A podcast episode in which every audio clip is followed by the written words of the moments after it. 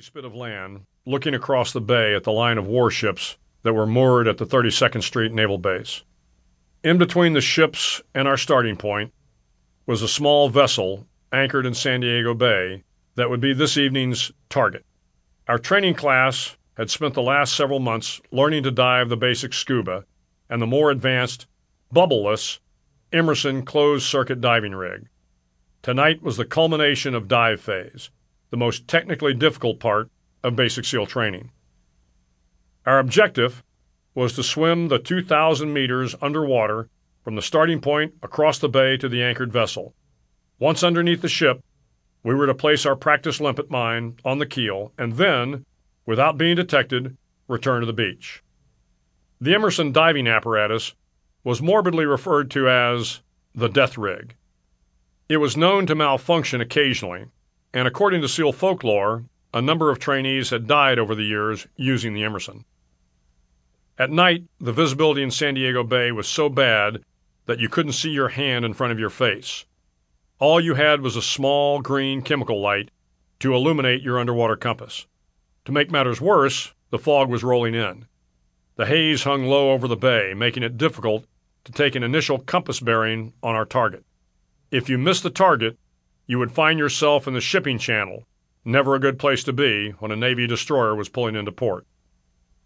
The SEAL instructors paced back and forth in front of the 25 pairs of divers preparing for the night's dive.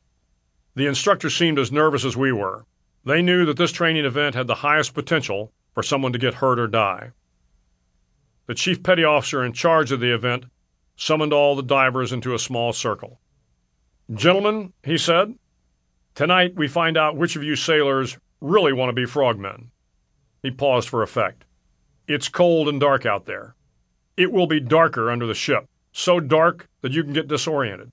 So dark that if you get separated from your swim buddy, he will not be able to find you.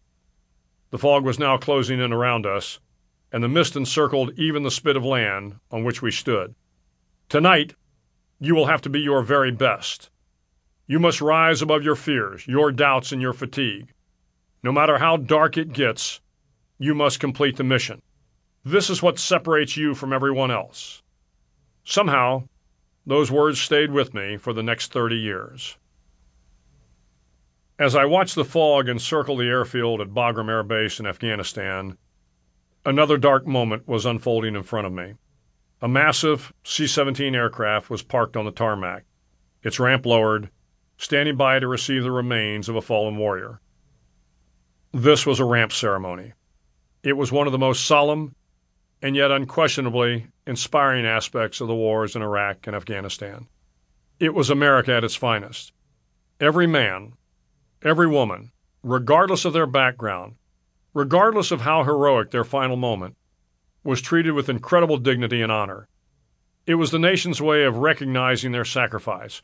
It was our last salute, our final thanks, and a prayer to send them on their way home.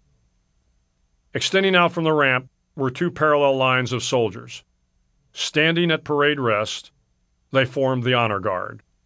Off to the right of the airplane was a small three piece band, softly playing Amazing Grace. A few others, myself included, were gathered to the left, and all along Hangar Row stood hundreds of other soldiers, sailors, airmen, marines, civilians, and our allies. They had all come to pay their last respects.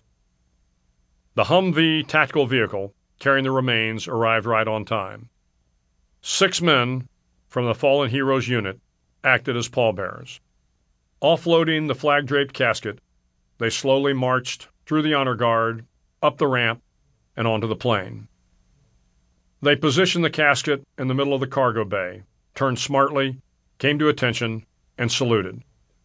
At the head of the casket, the pastor bowed his head and read from Isaiah 6 8.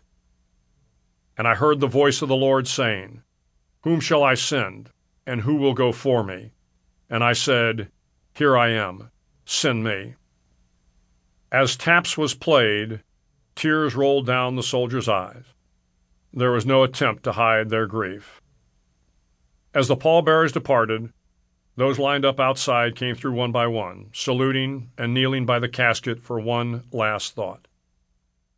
The C 17